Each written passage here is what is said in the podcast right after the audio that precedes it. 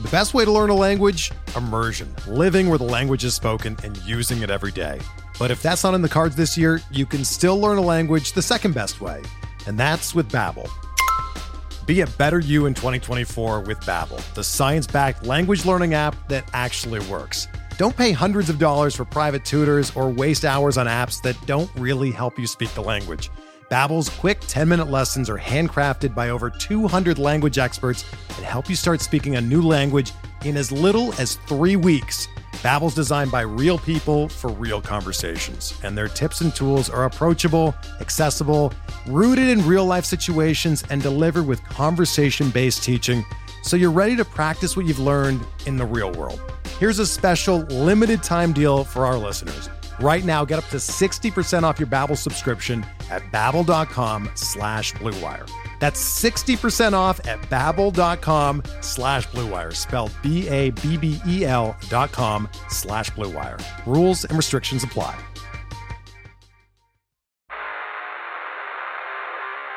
You don't want it.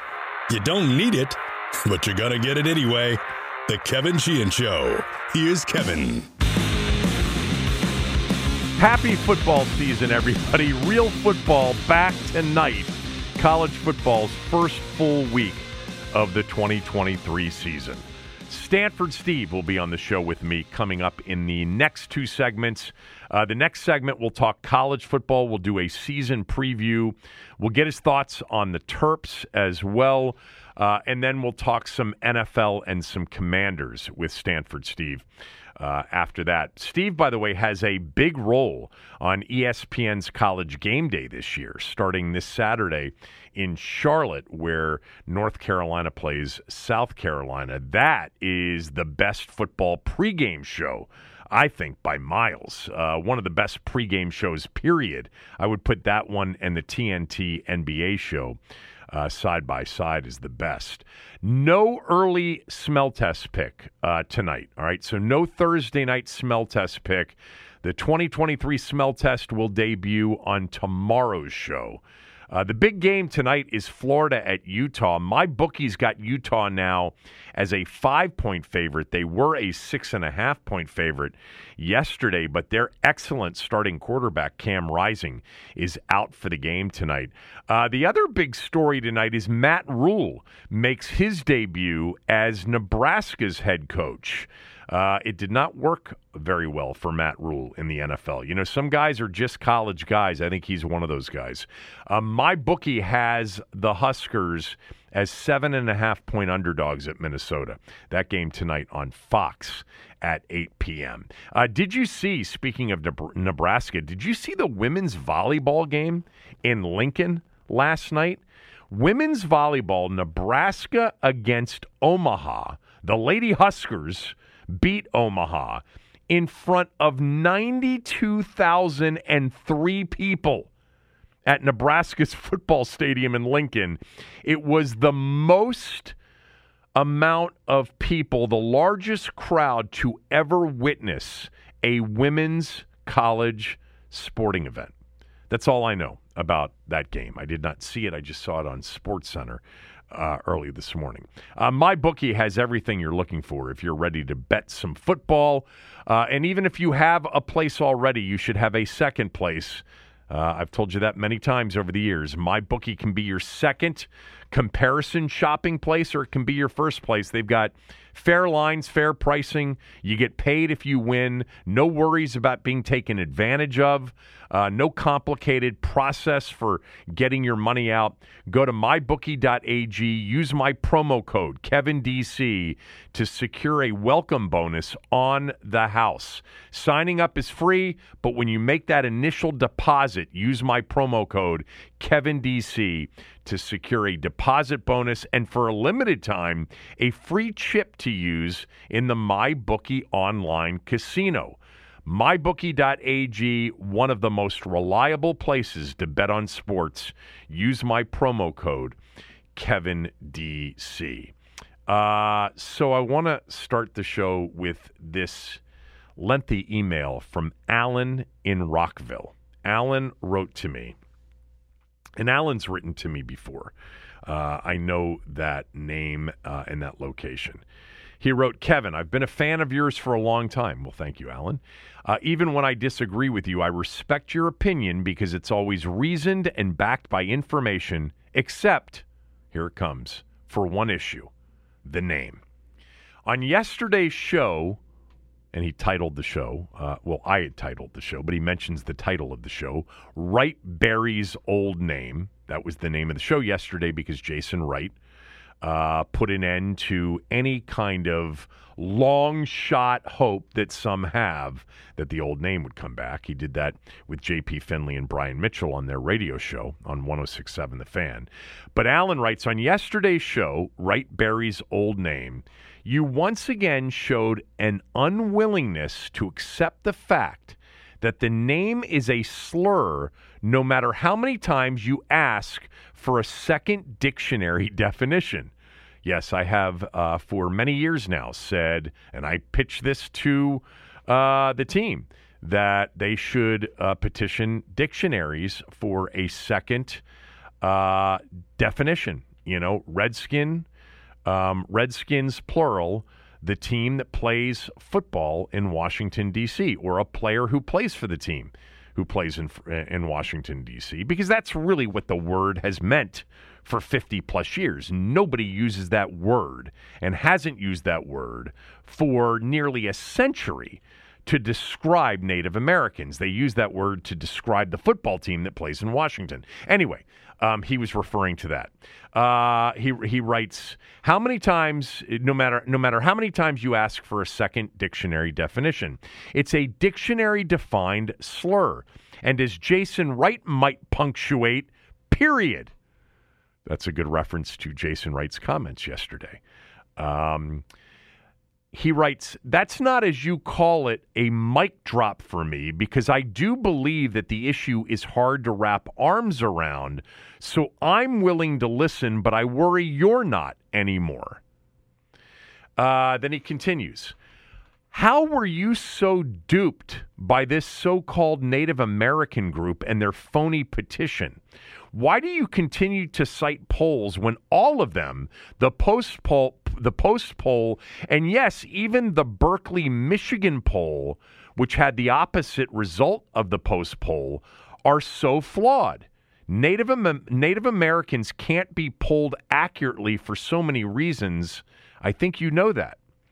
I have always agreed with you that despite the dictionary definition, opinion on the issue shouldn't be solely decided on that alone. You've mentioned many times in the past the Native American high schools that still use the name Redskins, and that more than anything else has made me pause in my tracks. It's very obvious that it's not the N word, and positioning it as such has made my side look unwilling to even have a conversation. One of the reasons I've listened to you over the years is that you're tough but empathetic. You're passionate, and yet you've shown a willingness to have your mind changed by others who are, pas- uh, who are passionate as well. I hope that hasn't changed. Oh, I agree that the Arizona game is a must win game. Uh, well, thank you um, very much, Alan, for uh, a very thoughtful uh, email. You can tweet me at Kevin Sheehan DC. You can email me through our podcast website at the kevinsheehanshow.com. So I am, by the way, Alan, sincere when I say I really do appreciate the kind words and the effort you put into it. Although I am a little bit curious as to why yesterday's show prompted you to write that email. But anyway, uh, I think I am still willing to change my mind with new and improved information. I think I'm still capable and willing to listen, uh, even on this issue. Although I have to say, and I think I said this a few weeks back, I'm not really into having this conversation with people who aren't part of the family, so to speak, Alan, you know, meaning bona fide, legitimate fans of the team um, and I know you are. I just think this is a very personal issue for longtime fans. Uh, and for people who have just followed the issue, read about the issue, but haven't felt it like we have, they're entitled to an opinion, but I'm not as interested in theirs as I am yours, Alan. But anyway, um, let me get something out of the re- way real quickly before I address the bulk of your uh, email. I don't have a real opinion one way or the other about the Native American Guardian uh, Association petition. But I think it's important for you to take note before you claim that I, I, I was duped by them, which is not the case. Um, I don't even know what that means, really. But you should take note um, that I have not had them on the show. I haven't had them on this podcast. I haven't had them on the radio show, despite being inundated with people insisting over the last month or so that I put them on the show. I mean, an incredible number of people have continually sent me the updates on the petition and not asked or requested, insisted that I have them on the show. So just take notice that I have not done that. Secondly, um, I want to take a second. I think I did this a few weeks ago as well to read an actual definition of redskin in a real dictionary like the Merriam Webster dictionary uh, because this is something I didn't, I actually didn't realize until I brought it up, I don't know, a month ago or whatever. Um, but if you go to the Merriam Webster dictionary and a few other dictionaries as well, redskin is defined as a noun used as an insulting and contemptuous term for an American Indian. Now, I'm not suggesting that that's a compliment, that that's a complimentary definition of redskin. Uh, but it's also not a definition that includes the word slur or racist, as you suggested in your email. There may be a dictionary or two out there that do use slur and racist, but Webster's doesn't, and that's a pretty big dictionary. And by the way, insulting and contemptuous, while not complimentary, they're not synonyms for slur or racist. But anyway, moving on. Look, again, I- am not sure why yesterday's show was the show that really upset you. Um, I've been outspoken over the years on the name issue, but yesterday's show was really about recognizing that Redskins is done, which is what I've thought all along. Now, did I think Jason Wright was the right guy to be the public voice on this one, the one sounding so official? Uh, not really. And by the way, I would have recommended to him, and I don't think I said this on the show yesterday. Um, I should have. I would have recommended to him that he not do uh, what Dan kind of did years ago when he said never, ever, ever, and you know put it in all caps.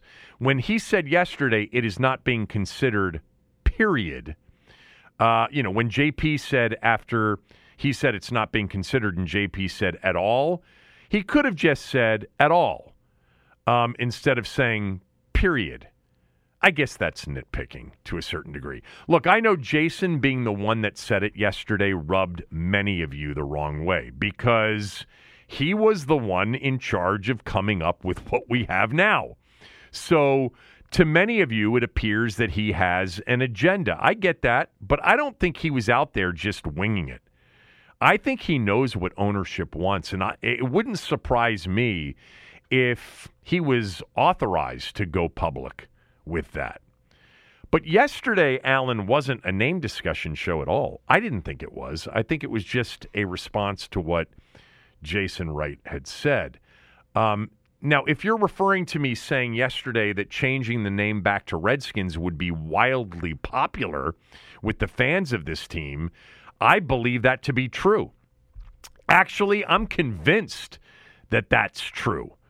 But like I've said for months now on the old name, it's not coming back because the league won't allow it. And, you know, for Josh Harris and company, after paying $6 billion for the team, I don't think they want the heat that comes with bringing back or even discussing bringing back the old name. And in so many ways, I don't blame them.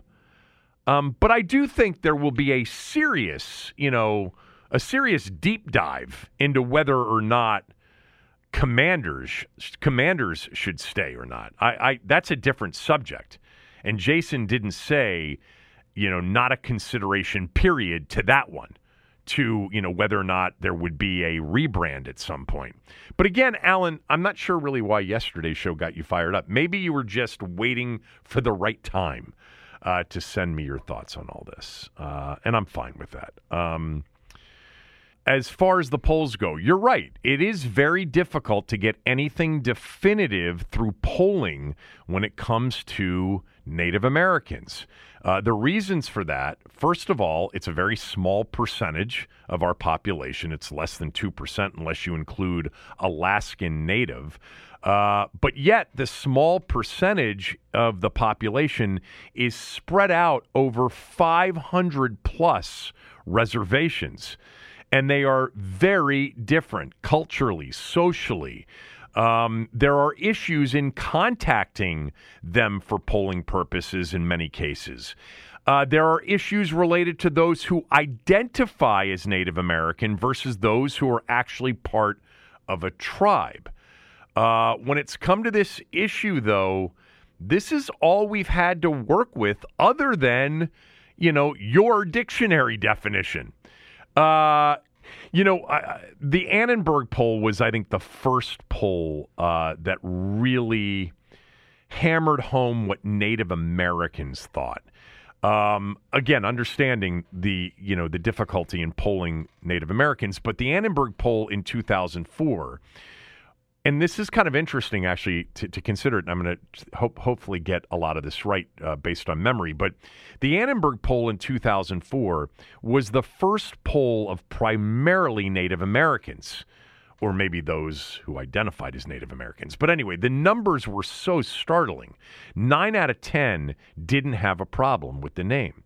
So for years, the other side, after that poll came out, especially as we got into the late 2000s and the early 2010s, the other side, those that wanted the name to be changed, would just say, look, that poll is outdated and it doesn't reflect the current view of Native Americans. So, you know, uh, look, even I would have said before the 2016 post poll, and I did say, because I remember saying many times, I'm willing to believe that the Annenberg poll is outdated, but where's the new poll reflecting the major change? And for years, there wasn't one. And then in 2016, the post poll came out and it mirrored the Annenberg poll to the exact percentage breakdown. I mean, does anyone really think the Post was expecting or wanted a 90 10 result. They ran that poll because they thought, like many did, that the Annenberg poll of 2004 was too old and it was outdated. The Post was shocked at the results. And certainly, if you know anything about media and political and social preference, you know the Post cringed putting that poll out. But they did. And so what happened then? Well, of course, the other side said, the poll's flawed. It's majorly flawed. Don't believe it. You know, it would have been easier to scream how flawed that poll was if the New York Post had put the poll out. But it was the Washington Post that put it out.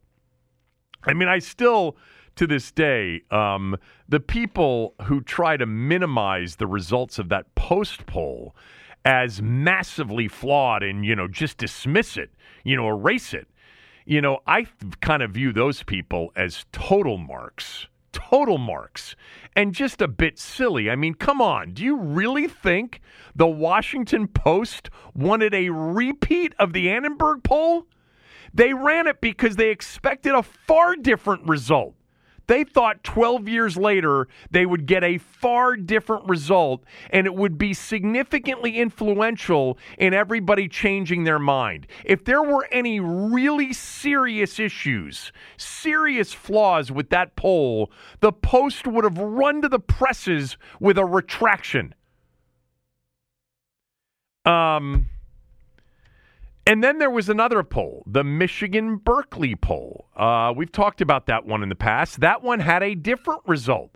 Alan, it was not the opposite result as you described.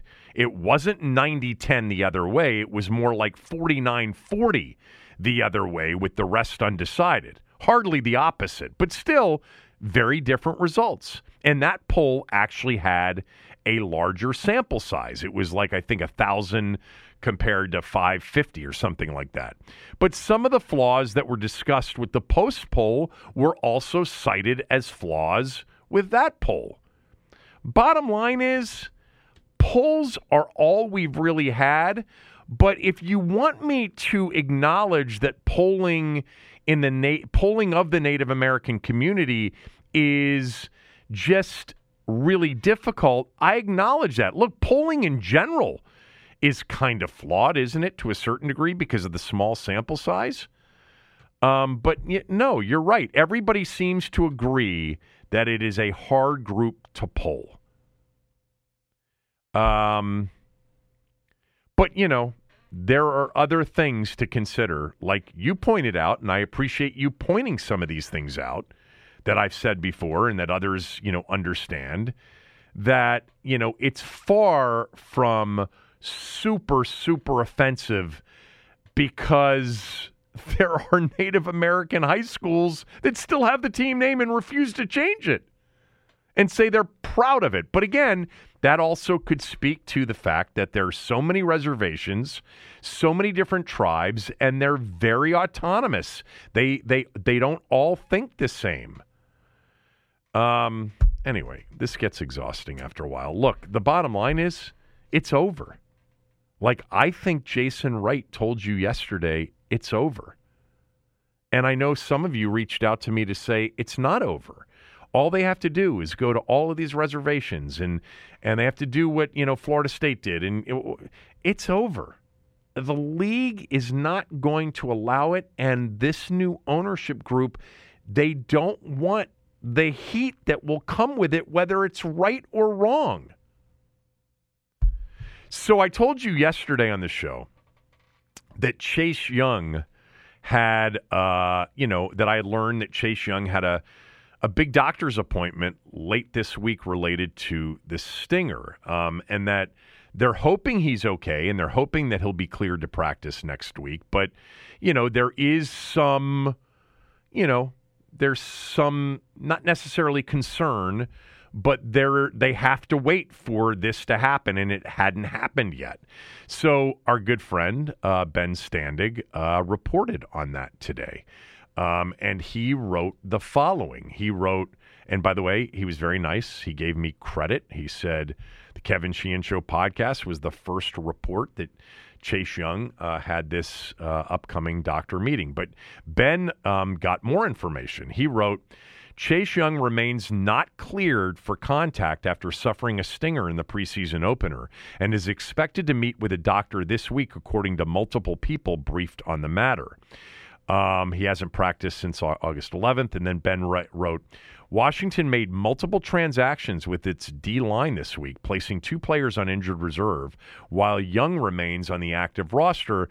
Uh, R- Rivera informed reporters that Young was to meet with a medical professional last Friday, but he passed on answering subsequent follow ups about the situation. Teams, Ben writes, are not obligated to share injury, inf- injury information in terms of an injury report until week one.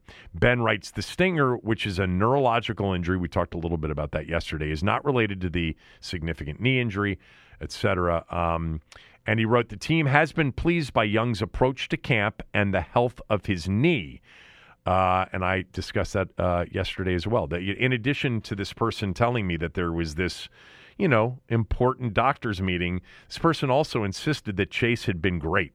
You know, be, be, he's been great since training camp began. Uh, this is a big deal. I can't I can't wait for the season to start and for us um, to really uh, to really get a handle on what he is as a player. Um, you just need him to be healthy first and foremost. Understood. But if he is healthy, I I'm leaning in the direction of this could be a big bounce back year for Chase Young. I hope I'm right about that. Uh, the team today put out a press release uh, announcing a $40 million investment in FedEx Field, funding significant upgrades, upgrades to the stadium infrastructure and the overall fan experience. These upgrades include three new themed suites, new ticket scanning pedestals, point of sale upgrades, and updated Commanders branded imagery around the stadium, as well as maintenance repairs to the bowl and paint around the stadium. Uh, this is something, by the way, that Jason Wright talked about uh, in that interview with JP and with Brian. Um, a few of the highlights of this. Um, FedEx Field will be the home to 12 new food vendors, including Hill Country Barbecue, Pardon My Cheesesteak, DC Half Smokes. I know DC Half Smokes. They're phenomenal. There was a location right near where my son lived, uh, not in Logan, but sort of Columbia Heights um, for a while.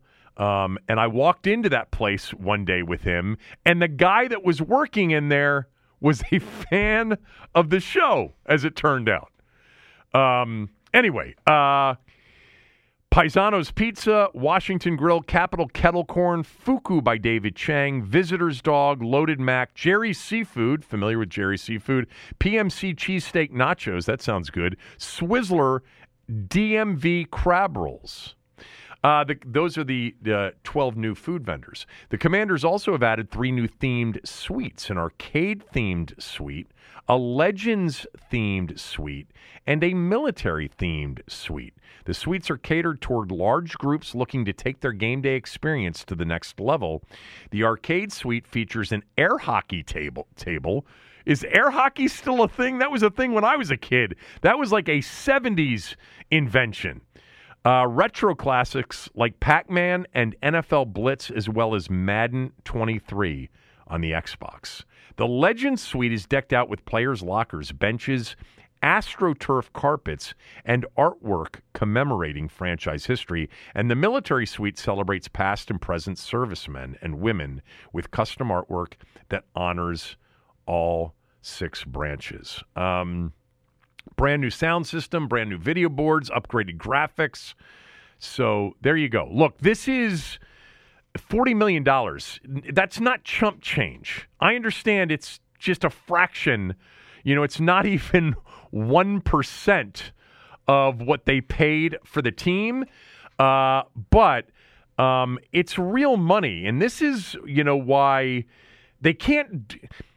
Back to the name thing for, for a second. They can't do anything about the name right now. That's why they have been focused on these things that they can do something about.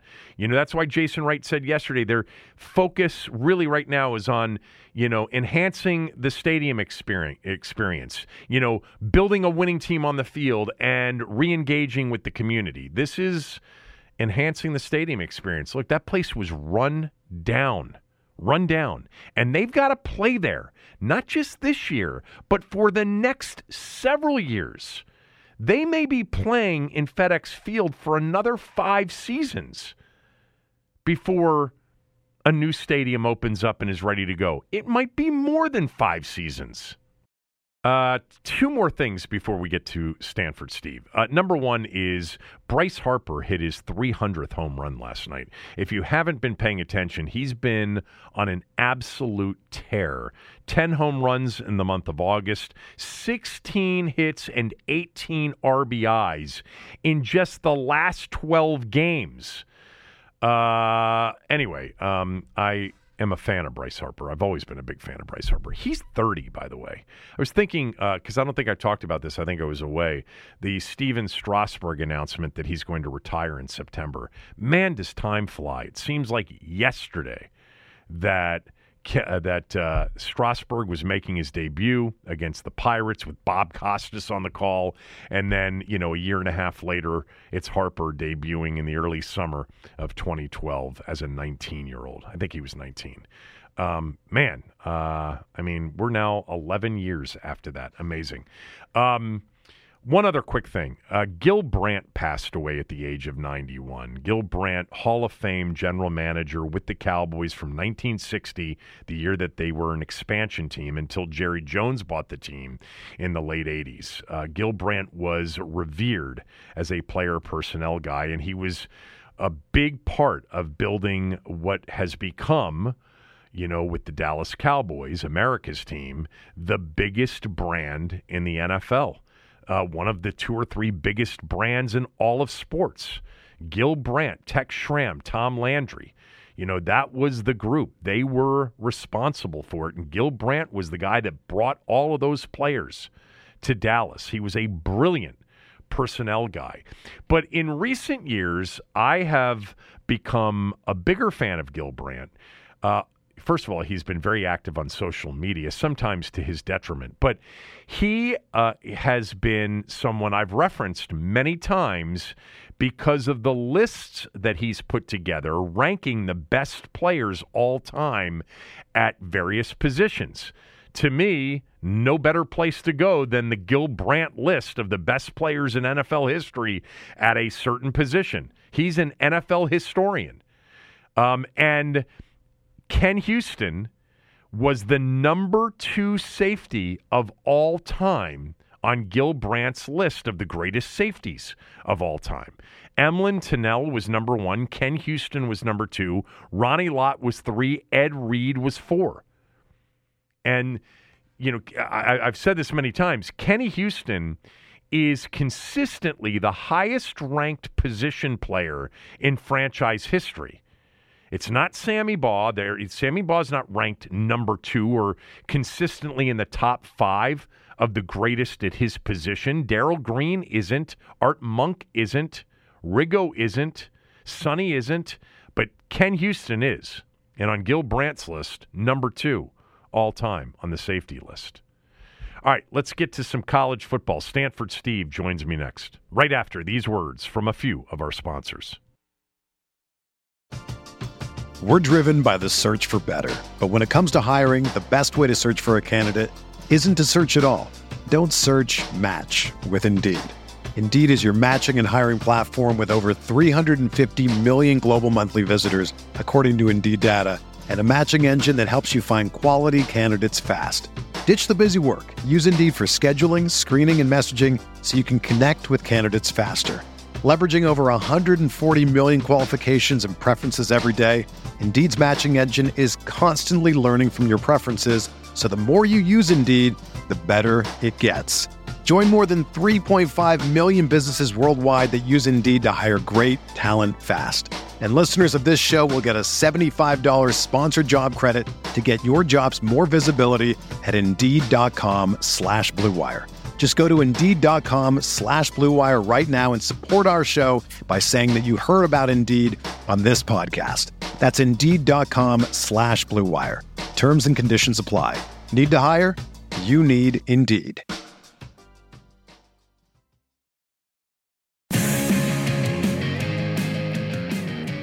This segment of the show is brought to you by the Circa Million and the Circa Survivor pools out in Vegas. I have played both of them, Stanford Steve, who's joining us right now. Uh, I was out there a few weeks ago. Uh, my guys work uh, at the Circa. You know Tim Murray. I think you know my guy Aaron mm-hmm. Oster, who produces the, this podcast and works for the Circa. Yep. And uh, I'm in their $6 million guaranteed prize Circa million, five games a week against the spread uh, pays the uh, to the top 100 uh, a million bucks to the person who has the best record at the end of the year, and then the survivor pool guarantees eight million dollars to the winner or winners. Uh, pick one team straight up, no spread. Uh, each week. Can't pick the same team twice during the course of the season.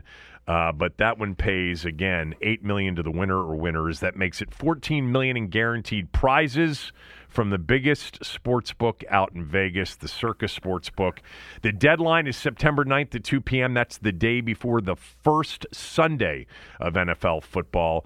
Uh, and as mentioned, you do have to be in Vegas uh, to enter. So this is for those of you that are planning on being in Vegas, you know, at some point over the next week. Maybe you're going to be out there this weekend watching college football. Uh, but weekly picks can be made from anywhere. Um, Stanford Steve is with us right now. Of course, you can follow him on Twitter at Stanford Steve 82. He's part of uh, the Scott Van Pelt Sports Center. He is the co host or the sidekick, however you would describe him. But this year, big new gig, and he's on his way. Uh, probably as you're listening to this, he will be a part of one of my favorite shows on any network, and that is College Football Game Day on ESPN. So let's start there. What are you going to be doing for game day each week? Uh, first off, we got to go back to Circa because I love it so much. I'm so happy that you got to see it. Uh, there's nothing like it. I am actually uh, was invited to be part of the Circa Sports Invitational, which is 16 handicappers. I think it's seven picks a week, and we go at each other. And Derek is throwing the money in the pot. Derek Stevens, obviously the head of Circa. Uh, so I'm super excited to be a part of that. Uh, it's seven picks a week, college and NFL, best record, and then like the worst record. I think after three weeks gets eliminated, mm. and it's just the build up all the way. So I'm fired up to be part of that. Uh, Matt Youmans in charge of that deal. Uh, Friday nights we have to have, uh, I believe, all our picks in by then, so he could do a show based on what the picks are. Um, but no, going college game day, Kevin. Um, it's uh, you know I've been asked a lot about it, and being a kid that grew up in Connecticut but loving college football and then going to play out at Stanford. Like I made it part of my routine to get up on game days to watch college game day. Uh, I just loved every. I think it captures everything that's great about college sports, especially college football. And with all the BS about realignment and the geographical geography issues that we're going to face in this future, uh, it still captures all the pageantry and all the great stuff with college football. And, you know, we start with a neutral site game this week in Charlotte for North Carolina, South Carolina. I'm not worried about it because those are two very good fan bases. South Carolina, I'm expecting, is going to bring a ton of people knowing that they've been away from game day.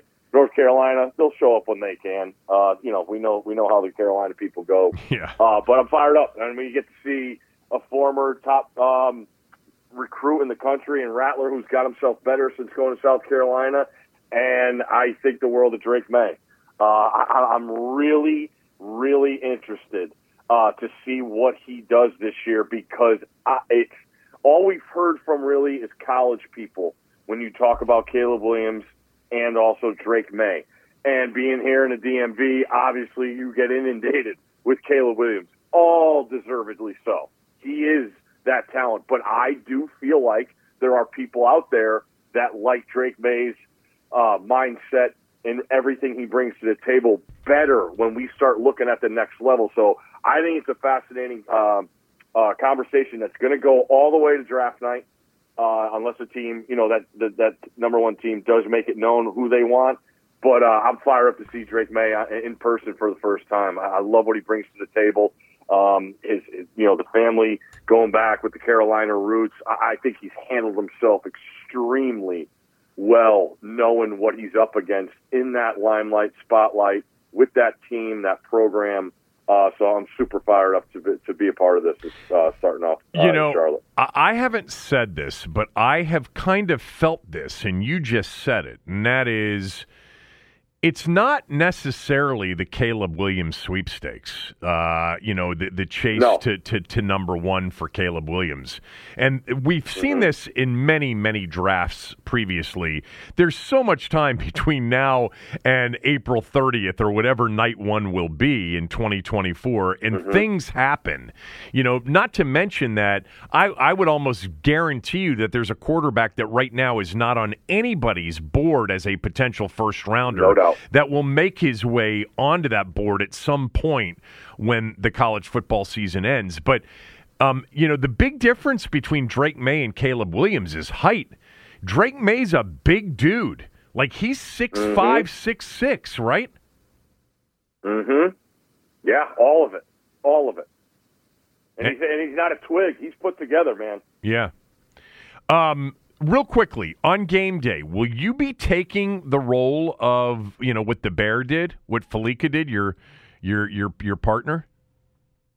Uh, yeah, I'm gonna be on the set with the guys. I'll be. I'll have my own set. Uh, there's not enough room for, for my big self uh, at that desk. But uh, yeah, I'll be mixing up with the guys. I'm gonna give picks every week, uh, driving people to that. We obviously don't have our podcast anymore with the Bear. You know, him going to Fox and doing his thing. So all my picks will be given on College Game Day. Uh, I'll be part of the conversations in and around uh, the show, and uh, yeah, it's it's it's you know I'm up there. I'm I'm, I'm on the desk, and uh, I, I couldn't be more fired up. Uh, knowing what we have um, as far as people, when you talk about Herbie and, and Coach Corso and McAfee and Rece Davis and Desmond Howard, like it's you know we got Jess Sims and, and, and Jen Lada doing their thing also. Uh, there's going to be a lot more, you know, crowd integration and, and, and involvement there. Uh, we got, you know, we're going to Charlotte. There's some NASCAR stuff lined up. Uh, uh, we got some country music performances. Uh, we got a new Open coming. So there's there's plenty uh, to get to, and I think you know with so much new, there is a feeling out process, and uh, that that's part of the gig here, man. You you you you get assigned a new thing, and the production crew and the and the and the um, directing crew. It's a it's a it's a huge conglomerate that you know at, at a point like this we we've we've had meetings, we've had calls, all that stuff, and now it's just time to go out and do it and figure out what we do best and do that as much as possible. Well, I hope you give out South Alabama on Saturday because that that looks like free money. Um, I hate saying that about Week One, but my God, when I when I do my smell test tomorrow, I promise everybody that South Alabama will be a part of it. Um, that line makes no sense to me at all, and the whole world's got to be on Tulane. Uh, anyway, what I, I I, agree. I just like think about last year. Like I was at the Rose Bowl. Yeah. In Penn State and Utah, and then that night, uh, what do we have that night? Oh, that night, you know, Damar Hamlin. That whole thing happens, right. and what gets forgotten on the, my favorite day of the year, which is that day, Tulane beat Caleb Williams and Yeah. USC in an incredible football game. I gave him out. And now they're ranked. Yeah, now they're ranked, and they're giving six and a half to South Alabama. Like, what the hell's going on there? So, there is a very good chance that South Alabama will be on my pick. Well, you know, South Alabama, because in preparation for my first smell test of the year tomorrow, um, I don't just go strictly based on you know the public uh, uh, you know money. Uh, I have a lot of information, as you know, from several offshore sources. But beyond that, I, I tend to try to look at the game as well a little bit. South Alabama was actually really good last year. They lost two regular season games by less than a field goal. That was it. Um, but anyway, yeah, the, the world will be on Tulane, and I had them in that Cotton Bowl game against Southern Cal plus the number, and they won that game outright, and it was a thrilling, uh, thrilling game. All right, so let's get to college football, big picture, and I'll start with this. Give me a list of the teams that can legitimately supplant Georgia, stop Georgia from winning its third national championship in a row. I'll I'll start outside the SEC. Um, I think Michigan. This is the best team he's had. I think top to bottom, uh, everybody's going to talk about the line of scrimmage, and everybody that brings that up brings back Georgia two years ago, and then brings up the mishaps in the Fiesta Bowl last year against TCU. I get it. McCarthy's a better player. Yeah, uh, the way that Harbaugh's brought him along, I think he is set to be a big time, big time quarterback. I think the race for first team All Big Ten quarterback is fascinating when you look at it. I mean, Leah has a chance at Maryland. He's probably got the most uh, experience. Uh, I know I'm missing somebody. Cade McNamara going to Iowa had experience at Michigan. The kid Mordecai at Wisconsin Yeah, throw it all over him. the place Yep. the kid Allar, who I'm dying to see for Penn State, uh, and everybody I talk to is raving about what he brings to the table. And I'm picking Penn State to go to the playoff. Uh, I, I they get Michigan at home. I think it's you know it's time. Uh, they have the talent. They they are better on the line of scrimmage. And to me, everybody's going to talk about the offense. To me, the pressure's on the defense. Manny Diaz has the talent and has no more excuses. You have to be dominant on that side of the ball because you're only going to get better offensively. They have a huge test in a couple weeks going to Champaign to play Bielema in Illinois. I think we'll learn a lot about that team then. So in the Big Ten, I think Michigan, Penn State, Ohio State are all worthy of going to the playoff. I go to the ACC. I have Florida State back. I have them winning the ACC. I have them in the playoff. I have them being better than Clemson. Uh, they have a huge chance to take a monster step in the national perception Sunday night against LSU. Uh, they beat them last year, but I keep saying with Florida State, if not now, when? They have everything you want. Their quarterback's back. Their offensive line is not the weakness of the team anymore. They have major difference makers on defense. You look at the defensive line through the portal, they get the kid first. They got a lockdown corner from Virginia. Um, everything you, I mean, a, a transfer receiver from Michigan State who's a stud. Uh, everything you want, and, and, and I think Norvell's a top five play caller in the sport. Everything you want in a team, Florida State has. I do expect them to make that step. So I do think Clemson has a chance. I'm just not there yet with Klubnik. Um, I think their defensive line has taken a major hit with guys leaving. Uh, it's not even fair to compare this defense to defenses in the past right. that Dabo has had. I think there's a transition period with the offensive coordinator and Klubnik here. So um, I, I, I, Clemson's there. They could do it, but I, I'm not picking them. But they are definitely worthy of a playoff spot. And in the Big 12, I think it's Texas. Uh, Oklahoma has an easy schedule. They they have they should play uh, Texas in the in the Big 12 title game, but Texas again, they have everything you want. That that roster, when you talk to guys on that staff and around that program, all those guys coached in the SEC, and everybody wants to talk about the future. This is about going to Tuscaloosa and being able to compete next week. And they, they are as confident as I've ever heard those guys. They have depth on both lines of scrimmage. A bunch of their offensive linemen are back. They have two stud defensive tackles that absolutely dominated Alabama last year. Uh, when you watch that game back, they have serious talent on the perimeter. Ewers definitely got humbled last year. They have running backs that are five stars to replace Bijan. Uh, I think Texas is ready to take the next step. And then the problem in the Pac-12 is I think there are six teams that could win that conference. Mm-hmm. Uh, I really do. You talk about the quarterback star power. Uh, I have UCLA again. I was on them last year. Yeah, uh, you were. I their, remember their staff. They, they. I mean, you go back and look at it. They beat Utah, who won the conference. They beat Washington, who's everybody's darling this year. They bring back everybody except quarterback. I know DTR was great in the preseason and making the Browns, but Chip Kelly's a guy who went to the national championship with a freshman quarterback at Oregon. I'm not worried about a quarterback in Chip Kelly's system, and the defense is all back. So I look at Oregon State, UCLA, Oregon, Washington, SC, and Utah. They're all going to beat each other up, uh, and that's why I don't think they'll get a team in the playoff. But that is going to be by far, in my opinion, the best conference to watch football week to week because anybody's going to be able to beat anybody. Well, the last year we'll be watching it uh, as a conference. Um, yeah, yeah. All right. It's going. All right, so let's go to the SEC. Other than Georgia, Yep. Um, Alabama for sure. I'm picking Alabama to go uh, to win the SEC and and make the playoff. I get it. The quarterback uh, situation is not what everybody everybody wants an answer. Nick is, has done this before.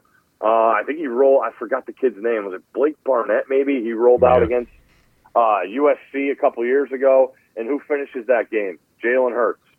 Jalen Hurts led the team to the national championship that year. Uh, was was four seconds away from winning a national title.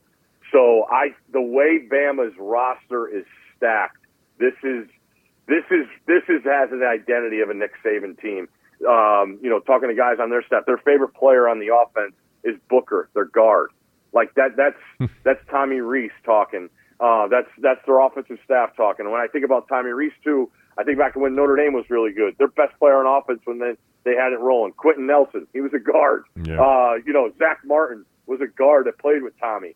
Uh, the identity is going to be Alabama running the football. They're going to have three guys over 330 pounds starting, not an average of 330, three guys that are over 330 playing on the offensive line. So I really think they're going to get back to playing Alabama football, getting up big, and then playing. The, uh, they call it down there that murder ball, where they're just running it down your throat, and that game shrinks like like no other, especially if they have a lead in these new rules.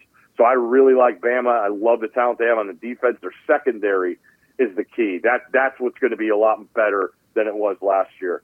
Um, and their offensive line, as I mentioned, those are the two biggest differences when you look at Alabama last year to this year. LSU's the wild card.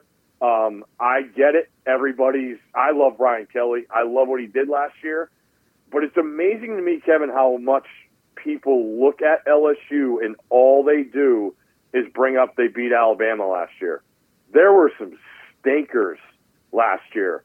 They got buried by Tennessee at home. Yep. They were so lucky to beat a bad Arkansas team that didn't even have their quarterback. Yeah, that was a little bit. Wasn't that the week A&M. after? Wasn't that the week after Bama though?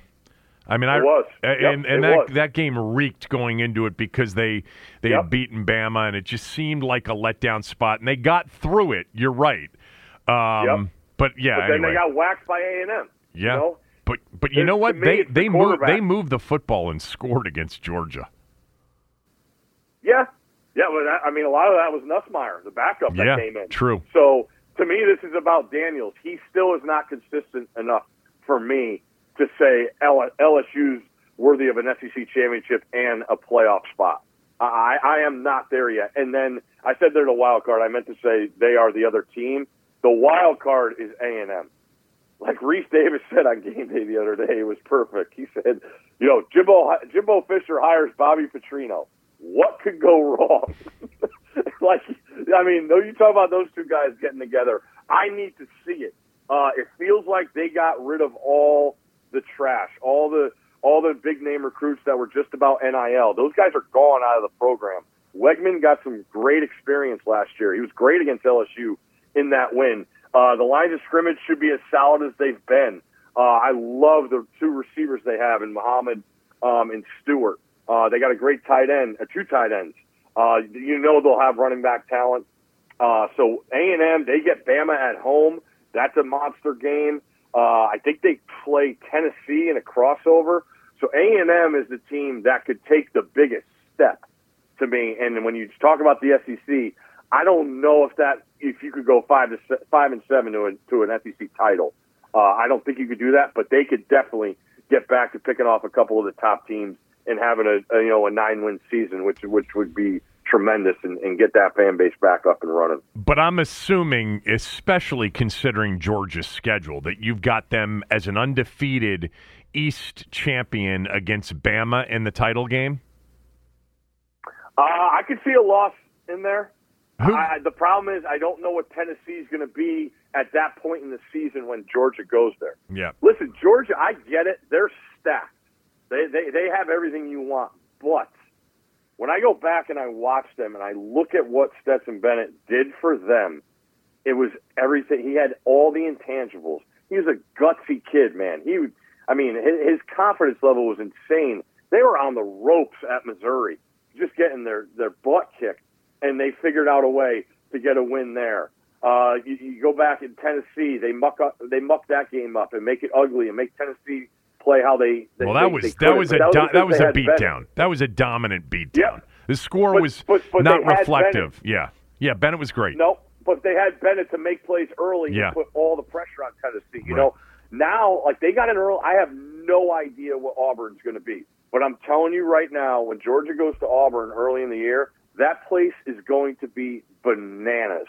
And Carson Beck's only played in blowout games. Listen, I know he's got all the stars next to the name, but I still I, I don't judge anybody until I see him go on the road in a hostile environment. That's when I will make my decision about Georgia. I still need to see it. They're, you know, everybody talks about their schedule, but that's because you're taking, you're using Georgia as the as the team to go through the schedule. Like take Clemson against that schedule. They're not going to run the table. I don't think. Take anybody. Well, it's still I an still SEC schedule. talent. Yeah. Correct, correct. And I think people just held, held hold them so high now that this is where the expectations get out of line. Yeah. And you've got a brand new quarterback coming in. That that's a a monster deal. Uh, there's been so much roster changeover. Uh, I don't think they have the elite pros on the defensive line. They got they're going to play more guys, but they don't have a Jalen Carter or a Jordan Davis or a former number one pick on on that D line right now. So there are going to be challenges. They are going to face adversity. How are they going to handle it, and how are they going to look handling it? That's what I'm waiting to see. But I, I expect them to make the playoff. Uh, but I, I, think they can. They, they, the throne could get taken from them for sure this year. All right. So you gave out Michigan, Penn State, Ohio State as potential playoff teams out of the Big Ten, FSU out of the yep. ACC, Texas out of the Big Twelve, nobody out of the Pac-12, and then Bama and Georgia out of the SEC. So give me your four. I got Bama, Georgia, Penn State, and Florida State. Okay. Uh, Penn State would be Penn State and Florida State would be like last year. You had UCLA, and uh, by the way, I think yeah. DTR. I've watched him play a couple times. It's preseason, I understand, but um, they got rid of Josh Dobbs because they immediately ha- have elevated him to backup quarterback behind Deshaun Watson. Um, well, you you know that you know this, Kevin. Just on that quick, look how fast Heinicke got picked. Like those guys that's who you want as your backup. If you can't have another stud, which you can't now with the salary cap, you need a guy that can improvise and and you can't game plan for. You know, like when that guy comes, like you can't game plan for Heinicke's scrambling ability. Same thing with DTR. He's played four years of college. He's seen every kind of defense, and when a play breaks down or he knows he's got a bad matchup uh, for one of his offensive linemen, he's going to make the quick decision whether it's a quick throw or a run. Like that, that stuff is is measured now in the NFL, and I think you're going to see more guys. Jake Haener hung on with the Saints. Uh, those guys are valuable because of the, the, the opponent not being able to prepare for them. And and when you have a an injury to your starter, that's what you want. You need an automatic juice, you know, a boost from a guy, and that's the intangible stuff. A guy that plays a ton of football and and isn't going to be wowed by the moment. All right, give me uh, uh, give me a team or teams outside of this group, all right? The TCU and the uh-huh. Cincinnati equivalents that could okay. really bust up the party uh, and make a, a, a very surprising because I don't think you know Florida State would be a it, it'd be a surprise to a lot of people, but those that are following the sport know that they have a chance, especially Sunday night, to really make an impression. Penn State may have their best chance they've had. I still don't trust Franklin personally, um, but give me a team outside of the group of teams that you gave me that you could see making you know a surprise run and, and, and legitimately contending as TCU did last year, Cincinnati did the year before for for one of those four spots. All right, I'm going to give you one here that I find really, really interesting, and I do believe has a legit chance to make noise out of absolutely nowhere. It's SMU. SMU is playing in the American, okay? UCF's not in the American anymore. Houston's not in the American anymore. Cincinnati, not in the American anymore. SMU did a great job in the portal of getting guys that are difference makers. Their quarterback left to, to go to Wisconsin, right. But this new kid Stone is a real deal. I think the world of Lashlee as a play caller, but the, my main reason is for a team to come out of nowhere, they got to go undefeated. And what that what are you going to have on your resume when you have all those wins? They play Oklahoma and they play TCU. They can win those two games. They on I, I know they got to go to both places, but they play offense better, or I should say as good or if not better than those two teams. So when I think about a team out of nowhere, that's my team this year is SMU. Uh, I, I just love what they have, and now in this new day and age, you talk about having to defend uh, sideline to sideline and the deep ball and a, and a complicated run game. Lashlee has that in his offense. They are a team I definitely have my eye on that could pull this off because you're, you know, everybody. It's the question, right? Where you got to come out of from nowhere, but you have to immediately go to all right. What do they look like with an undefeated season? That's as good as a resume as I could find with wins over two Big Twelve top notch teams. That's a good one. I mean, that's a really good one.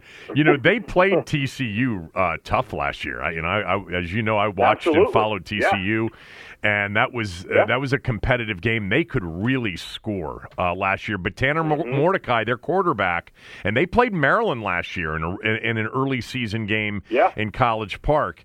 Um, and he's now the starting quarterback at Wisconsin with Phil Longo as the offensive coordinator for um, for Luke Fickell, who you know left Cincinnati to take the job. By the way, Wisconsin's just going to be totally different, I think, offensively than they've been for a long period of time. I mean, they're I, they're going to be able to throw the football, don't you think? Yeah, but you also got like Kevin. Like I get it. Longo, everybody just thinks of Drake Maye, you know, and, and Howell slinging it around. What you have to realize now, Howell was a main factor, and and, and Maye rushed for a bunch of yards, but Longo led the ACC in rushing his last four years there. Yeah, well, they had So, two thousand. They, they had two thousand yard backs with uh, Javonte And now- Williams and, now- Michael now Carter. They got an absolute stud. yeah, during Now they got a Hal's good year, Ray Allen. right? Yeah, and and Al, Allen at Wisconsin now. So I think like he's got everything on the table. You know they're going to have offensive linemen, uh, but I, I love Wisconsin to win that division. I love what they bring. Fickell obviously is going to bring a dynamic, uh, just a toughness that his teams play with, and they're going to be back to Wisconsin defense there. Their schedule is very formidable. Uh, I think they only have to play Ohio State, and they get Ohio State to come to Madison. Uh, so Wisconsin isn't like the everybody wants the other team outside of the three in the Big Ten. Wisconsin's that team for me in the West. I, I think they're head and shoulders. I think the transition in Nebraska is too much. I think Iowa still is Iowa. You can't trust them offensively. Uh, Purdue, I think, takes a major step back after winning it. You know, Northwestern's got nothing. So I really look at Wisconsin as a team that, that has a chance to make some noise. I think Minnesota takes a step back too. You, you mentioned um, so you mentioned SMU as as a real true sleeper. Yep. Uh, uh, to go Yeah. undefeated, win it, and then you know we'd be talking about it. I mean, I don't know if that would do Mm-hmm. it, but it would certainly put them in the conversation. Uh, but you're right. Having Oklahoma and TCU on the schedule, if they go undefeated, they'd have to be taken seriously. Um, but you mentioned that you don't you don't like anybody in the Pac-12 because they're going to beat each other up. So if I told you one Pac 12 team emerged and you said you like UCLA again, like I kind of like Washington and I kind of like Oregon. I mean, with Bo Nix back, what do you make of those two teams? Well, or, here's the deal on Oregon. Oregon brings in a new guy, Will Stein, I think his name is. He's the second offensive coordinator from UTSA to go get a major job. I think Will Stein is in a really, really difficult spot because when you look at it, yeah, I got Bo Nix. He's coming off the greatest year he's ever played. But that was when Dillingham's calling the plays. So Will Stein comes in, right? He's got an ego about himself. He's got his own offensive beliefs. But are those beliefs in the same exact thought process of what Nix had success in in Dillingham's system? You know what I mean? Like, how much are you taking away from your own beliefs to make sure this kid's good? That's a that's a really really weird and tough dynamic, I think, for an offensive coordinator. They also have a brutal game in Lubbock, who I think is is the sleeper team in the Big 12. If you need a team not named Texas and Oklahoma with Texas Tech. So I look at Oregon as maybe coming out slow out of the gate, and I think the schedule's tough. Um, you know, they got to play uh, all the top dogs this year, whereas uh, you know SC didn't have to play Washington and Oregon last year, and that's why I like UCLA this year. They don't have to play Washington or Oregon, and I, I think uh, I have UCLA playing Oregon State in the in the Pac-12 title game because I look at the schedules, and I keep bringing up everybody's going to beat each other up. SC's schedule is absolutely brutal on the back end. They're gonna they got a chance to, to be if somebody gets knocked off, they got a chance to be number one in the country in the first six weeks because they're not playing anybody. Uh, you know, they got Nevada this week, they got Stanford, they got Colorado, they got Arizona, like all the bad teams. Yeah, we, And then they go to Notre Dame. yeah. And then they get Utah at home. Uh, uh, And then they go to um They, They they get have Washington Washington at at home. home, They go Oregon on the road, and UCLA to finish. Yeah. Jesus, yeah. that that that team's not built yet for that. I, they're good. They're better on defense, and I'll tell you right now, if they keep doing what they I saw in Week One with Caleb Williams, he's not going to make it through the season with the hits he's taken. Yeah. Uh, so that's that's why I, I look at SC. I don't think they're built for that. Utah looks like they're going to hold everybody out. They got a huge game at Baylor next week, uh, and and it sounds like Rising in in Kuithe, the tight end, who I love. Uh, they're not going to play till UCLA comes to town. Yeah. So I, I, Oregon State plays all the road games you want uh, when you look at the competition and the, all the bad teams they go and play on the road. All the good teams on their schedule come to them, and obviously they have the Civil War late in the year in Eugene. So I just did it off of schedules when I looked at it because I do think all those teams are that close. Like Washington, I get it. I, the offense is, is going to be phenomenal. DeBoer, again, top five play caller in the sport. The receivers are tremendous. They have an elite NFL pass rusher uh, in Trice. But I want to go to I want to see them go to go to East Lansing and play Michigan State. Like they're not good. Yeah, they're not good. They're not good this be, year. Yeah. No, but they're gonna they'll be if they have a strength, it's gonna be their defense. And they'll you know it's on natural grass, and I, I believe right they went back to natural grass. I think I think so. Um, but there, there's going to be scenarios in that game where they are uncomfortable. That's what I that's that's when I want to see Washington. Um, so that's why I, think Washington and Oregon have the tougher ends of the schedule uh, when you look at that conference when compared to a UCLA or an Oregon State, who I like, as I mentioned. All right, one more college. Uh, what do you think of Maryland this year? Well, I, I look at what has transpired, right, and and what we are looking ahead to. You know, I, I, I thought they exceeded expectations the last two years. Did they get the monster win? No. How many teams do when they're in this situation and you have to play that that that elite level of three teams every single year? Were they improved?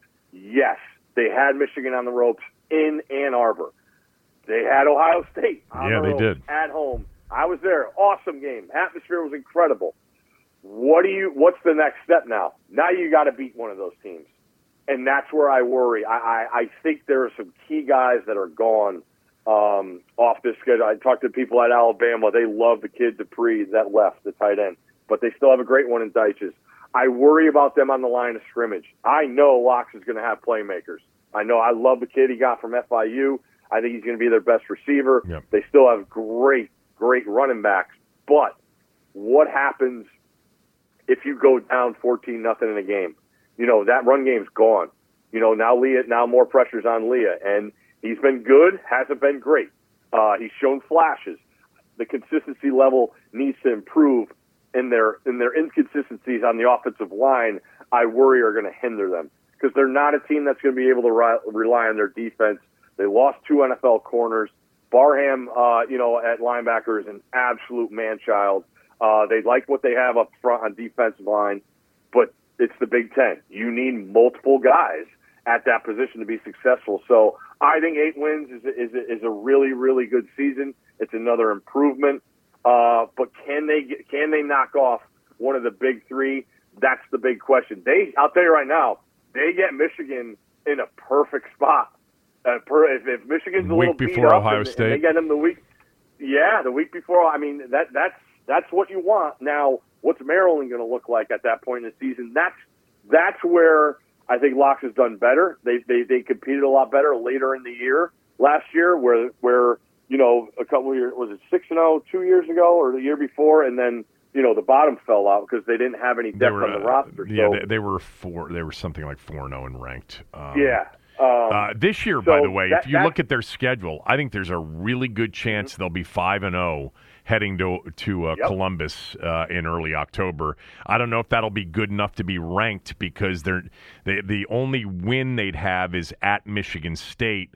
Um, Indiana stinks this year. Virginia stinks. They play Charlotte, who's not terrible.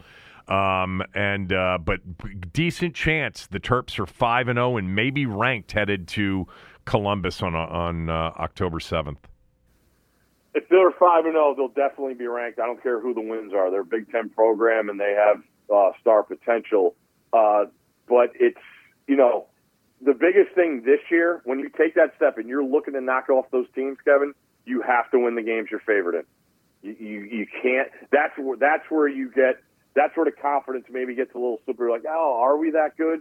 We were supposed to win that game. That that's where I have to do. So they come out strong out of the gates. Uh, I expect big things. I do expect them to be five and zero when they go to Columbus, and then then you roll the balls out and see what you got. You know, they, the last couple times to Columbus, they've been decimated by injuries, not having any guys in the secondary, and that's a problem when you go play that team. Right. Uh, I don't care who the quarterback is in the Ryan Day system. So no, I'm I'm fired up for the Terps. I love what Locks has done, uh, and, and everybody everybody's rooting for him to take that next step. The problem is, is what do you consider that next step?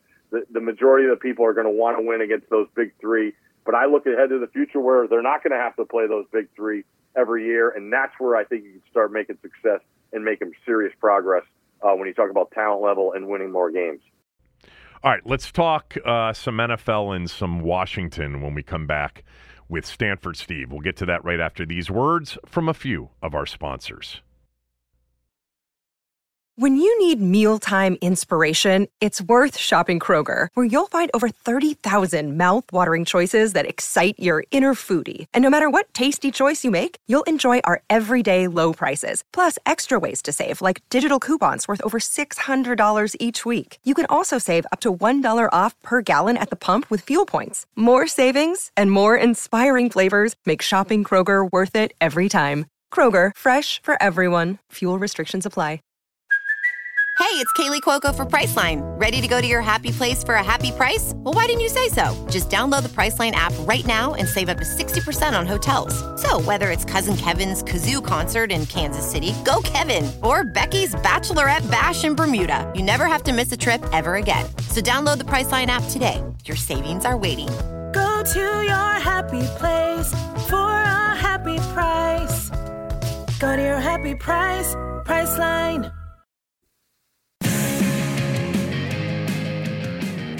So, what do you make of Washington? I think when you were on with me last month, we talked a little bit about it, but now that we're on the verge uh, of the NFL season, uh, a week away from uh, Kansas City and Detroit in the opener, what are your thoughts on Washington?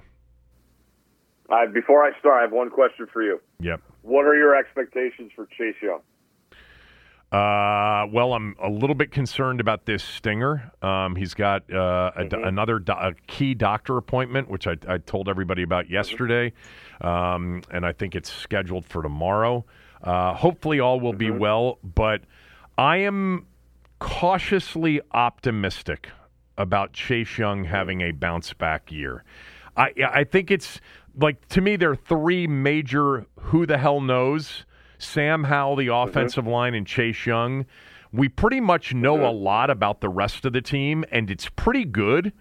Um, but mm-hmm. uh, but Chase Young could be a massive difference maker if he ends up playing to what we all believe his potential is, uh, which we haven't seen since the end of his rookie year. hmm Uh, yeah, I think it goes back to a couple years ago. Like what made them a playoff team? It was that defense and they were able to rely on the defense and, and, and work through some things offensively, right? And that's that's where they have to be better. Uh, they have. I, I I love the draft pick uh, to help on the back end. We know what they have up front, but to me, they have like in week one, you have to come out and, and not give up double digits. You know, you got to come out and just put your foot down and say this is this is how this game's going to go even if our offense is struggling to get going, this team is not going to score a touchdown against us. So that that's what I want to see coming out. As far as the division goes, I think the other teams have more questions than Washington has. I, I think Washington's identity is, is more set. We know we have they have a young quarterback. We know he has plenty of guys when healthy to throw to. You have dynamic playmakers at running back. When your offensive line is healthy, they are good enough to have success offensively.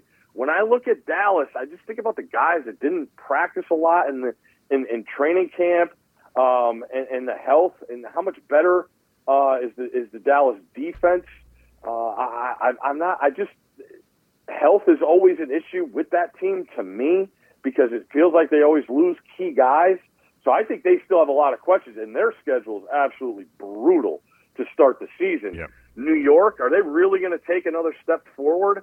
I don't think so. Uh, I still think they have questions at wide receiver. Um, Barkley played a full season for the first time in his career.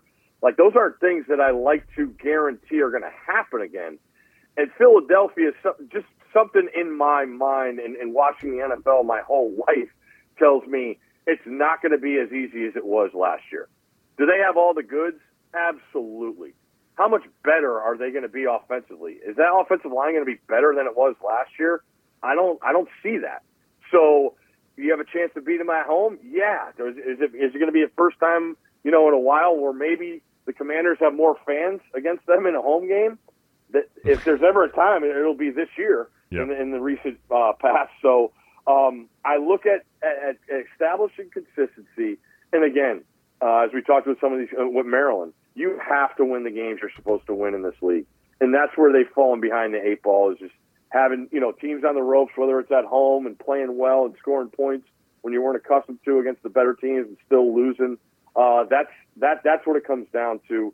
And I, you know, I think the week one is a great start to get up off the mat, get a win, feel good about yourselves, and then assess everything. And, and the biggest thing about week one, you get to see everybody else and see what you're stacked up against too.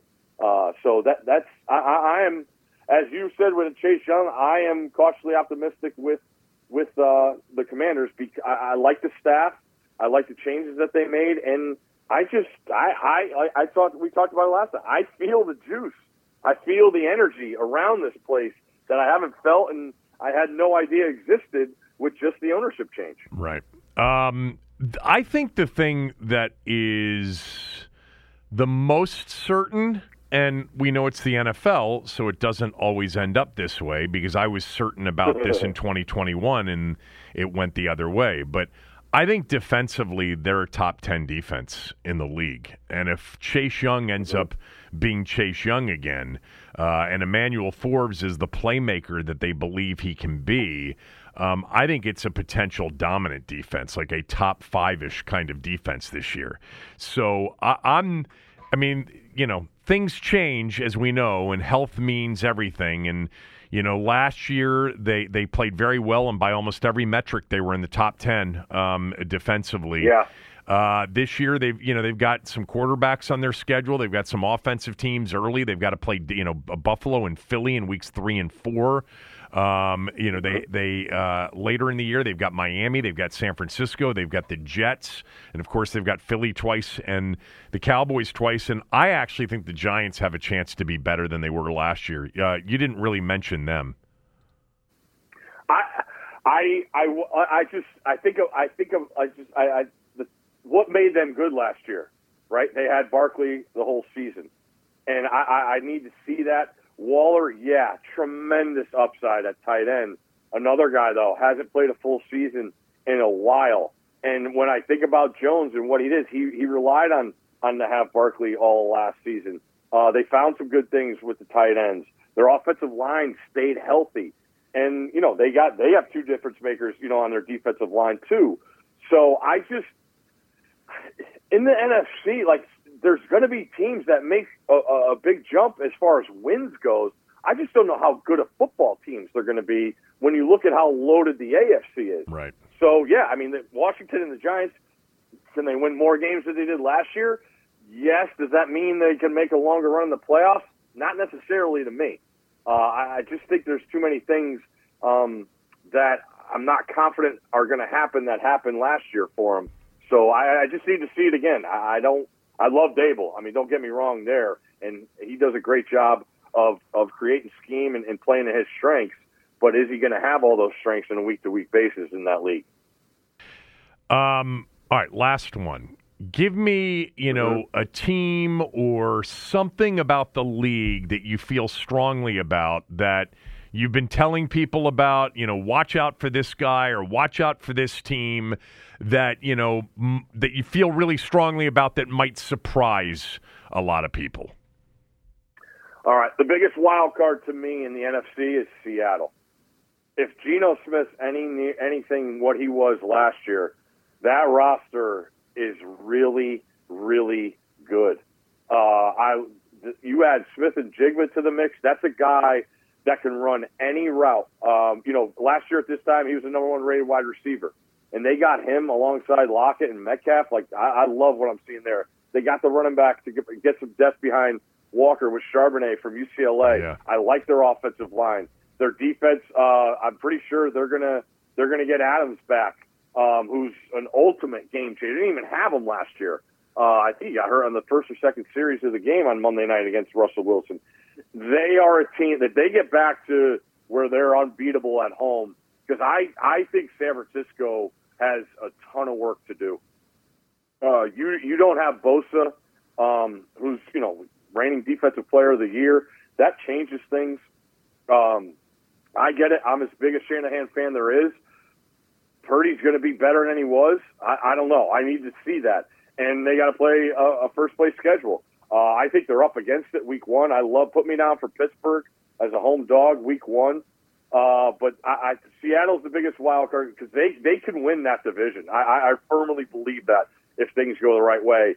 And as far as a big picture thing, I can't wait to see how the AFC North plays out. I cannot wait because you know, people talking about Pickett taking the next step, he's the third best quarterback in that division. Don't don't even try and argue me on that one. Uh, I talked to Cincinnati people uh, when they were here last weekend. It's back to the old ways. Their most feared team is Cleveland because of what Cleveland wants to do with running the football. And and they're you know what's Cleveland? I mean, what's the upside of, of Watson? How good's he going to be? Um, I have you just no put him as the fourth the- best quarterback in that division. I mean, it's possible that we get to the end of this year and he might be the best quarterback or maybe the second best quarterback in that division. That's possible. I mean, if, if we see Yeah. the Deshaun Watson of the good years in Houston, Cleveland's a legitimate deep into the postseason contender. Exactly, and that's that's that's why that division and that, I think they all play each other in the first two weeks, which is just awesome to see. And I, we didn't even mention Baltimore. Uh, I love the hire of Monken. Uh, I don't think you go in the uh, don't have a um, a firm mindset of what you think because you haven't seen anything in the preseason. You have not seen anything they are going to do offensively uh, with Lamar back there. Uh, health, obviously, is is the most important thing in this league. But you know that mindset and that organization. They're not afraid of anybody. They are going to play the way they want to play, and uh, they're they're as dangerous as anybody. Uh, just laying in the weeds and, and, and, not, and having a bad year last year. So the AFC North is I'll I'll, I'll be watching those teams every single week uh, because I think it's the the toughest and most fascinating division without a doubt uh, in my mind. All right. Uh, finish up with this. Give me your favorite game this weekend, other than Sunday night, which is the only Uh, matchup of two ranked teams. All right. Well, we spent a bunch of time on the Pac-12, and I'm a Pac-12 nerd. I am fascinated Well, you see. you went to a Pac-12 school. We don't know what I league. did. We don't Um, know what league Stanford will be in uh, next year at this time. Uh, but um, can you imagine if they're in the ACC? How would you deal with oh that? man. I I'll get to see him a lot more. I'll tell I you now. I'll be able to go to a lot more games. God. Um, but uh, let's save that conversation. We don't need to Yeah. talk about that. Um, all right. To me, I, I'm being selfish here because I we want to compare everything, right? And Oregon State goes to San Jose State Sunday, and we get to or right after that game, we get to compare Oregon State and USC. Right. We get to see Dewey, uh, DJ Uiagalelei in Oregon State offense, which I think the world of because it has so much structure, and he his throws are going to be so much easier. He, we've seen him do it. I just think he got caught in a rut confidence wise, and they were brutal on the offensive line the last two years. So I get to see that, and then I get to compare Oregon State and SC. And as I said, Oregon State's a team I'm picking to go to the Pac-12 title game. So that that that is my most fascinating game, uh, just from a selfish perspective. But uh, I get to watch um, Drake Maye in person. Yeah, I actually in think that game. That, I think that game after FSU, uh, LSU, that might be the on paper the most competitive game between two teams that have. You know, somewhat lofty aspirations. I think I think South Carolina fans are excited about this season. Excited to see what Spencer Rattler can do after, you know, there was a question mark this time last year, uh, not just about his No play, doubt. but just about him in general. You know, um, so th- that that's an interesting game. Yeah, and also if you you know you mentioned South Carolina fans um, being excited for this season, they really really need this game because they go they get Furman next week, then they go at Georgia, Mississippi State, at Tennessee, Florida. Like that is that's a gauntlet. I mean, you could be one in five, uh, and all that optimism is thrown out the window. So I, I think South Carolina um, really, really needs this game, and I, I, I've sort of leaned that way just because they've had more, they have more experience on the defensive side. I think North Carolina is still going to be a mess defensively, and in a situation where when it's under a field goal spread, I usually take the better quarterback. I'm going to take the better defense here. Uh, so I, I do like South Carolina, but I'm fired up uh, to see that game in person. Do you sure. give Duke any chance on Labor Day night uh, at home against Clemson? I, I really do. I, I do. Uh, when I think about that game, and you know, you follow TCU. I, on one side, I think TCU upgraded offensive coordinator. I think Kendal Briles is a better offensive coordinator than Garrett Riley. Now, is Garrett Riley excellent? Absolutely. But there's a lot of unknown with Clemson. Uh, you know, are these wide receivers ever going to pan out? They have transition on the offensive line. I mentioned the defensive line isn't even close to the talent they've had in it seems like the last decade. Uh, linebackers are very good, but Duke I think has a very very underrated quarterback.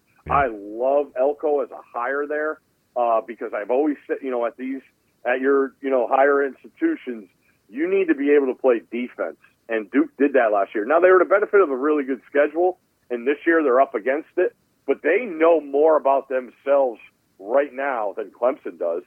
And if there's ever a night that that place is going to be packed for a Duke football game, Yeah. it's Monday night. You know, I, I, I it's really- actually not a bad they game. It's actually not. a- It's No. an interesting game for those that don't know or don't remember because it is a new season. Duke was good last year. They won nine games. yeah. Um, they absolutely annihilated UCF in, in the bowl game that they played in, and almost every game they lost last year was a winnable game. Like they were all within, Mm-hmm. you know, a touchdown or less. I'm pretty sure. Um, I remember they Yeah. lost to Kansas. Remember in the basketball uh, matchup early in the year when Kansas was actually playing well, uh, but but they they had some close uh, calls in the other losses that they had. So actually, an interesting. I'm surprised they actually did Clemson Duke for that Labor Day night game. Um, I know we, we haven't seen the best of games on that night in recent years. For whatever reason, people don't want to play on that night. I guess it's the short turnaround with week two. Yeah, uh, week two. That's that's a that's a tough deal. But Dabo's actually, it feels like he plays in this a lot. Yeah, he does. Uh, but yeah, I you, we, we we talked about you know you talked about a quarterback not being on anyone's radar. I think this kid Riley has a, chance to do it. Riley Leonard yeah. at Duke. He's he's got everything. Um, they got a ton of guys back. Their whole offensive line is back, and that's that's stuff I want to see uh, early on. That I'm confident. Like I said, they know what they have. Uh, I think more than Clemson. Now, does Clemson have a better roster? Of course they do. Uh, but in order to keep it close, I, I I think I think Duke really has a good chance because their schedule only gets harder. Um, so I, I think the emphasis is on uh, on this game for Duke, and I expect them to compete and, and cover that game for sure. All right. Good luck uh, on Saturday. Uh, I'll be watching Stanford Steve, a part of Game Day now um, on ESPN, uh, which is as good a show for pregame as there is. To, me, it's that and the TNT NBA show. Those are the gold standards in pre games and post games and in games these days. Um, good luck with everything. You got it, my man. All right, that's it for the day. Again, no smell test uh, picks or even leans for college football tonight. I am looking forward to watching Florida and Utah tonight, uh, but I will have uh, the first smell test of the year on tomorrow's show. Tim Murray will join me on tomorrow's show as well. All right, that's it. Back tomorrow. Everyone is talking about magnesium. It's all you hear about. But why? What do we know about magnesium? Well, magnesium is the number one mineral that 75% of Americans are deficient in. If you are a woman over 35, magnesium will help you rediscover balance, energy, and vitality. Magnesium supports more than 300 enzymatic reactions in your body, including those involved in hormonal balance. From functional medicine doctors to mental well being and female hormone experts, we all know that magnesium is the one mineral to improve all aspects of well being and health. But which one? Magnesium Breakthrough from Bioptimizers, the trusted choice recommended by leading experts with seven best absorbed forms of magnesium to ensure your body receives the support it needs for overall well being. Go to bioptimizers.com slash balance today and use code BALANCE10 for 10% off. Support your journey to wellness at B-I-O-P-T-I-M-I-Z-E-R-S dot com forward slash balance. Magnesium Breakthrough from Bioptimizers, your foundation to optimal health and vitality.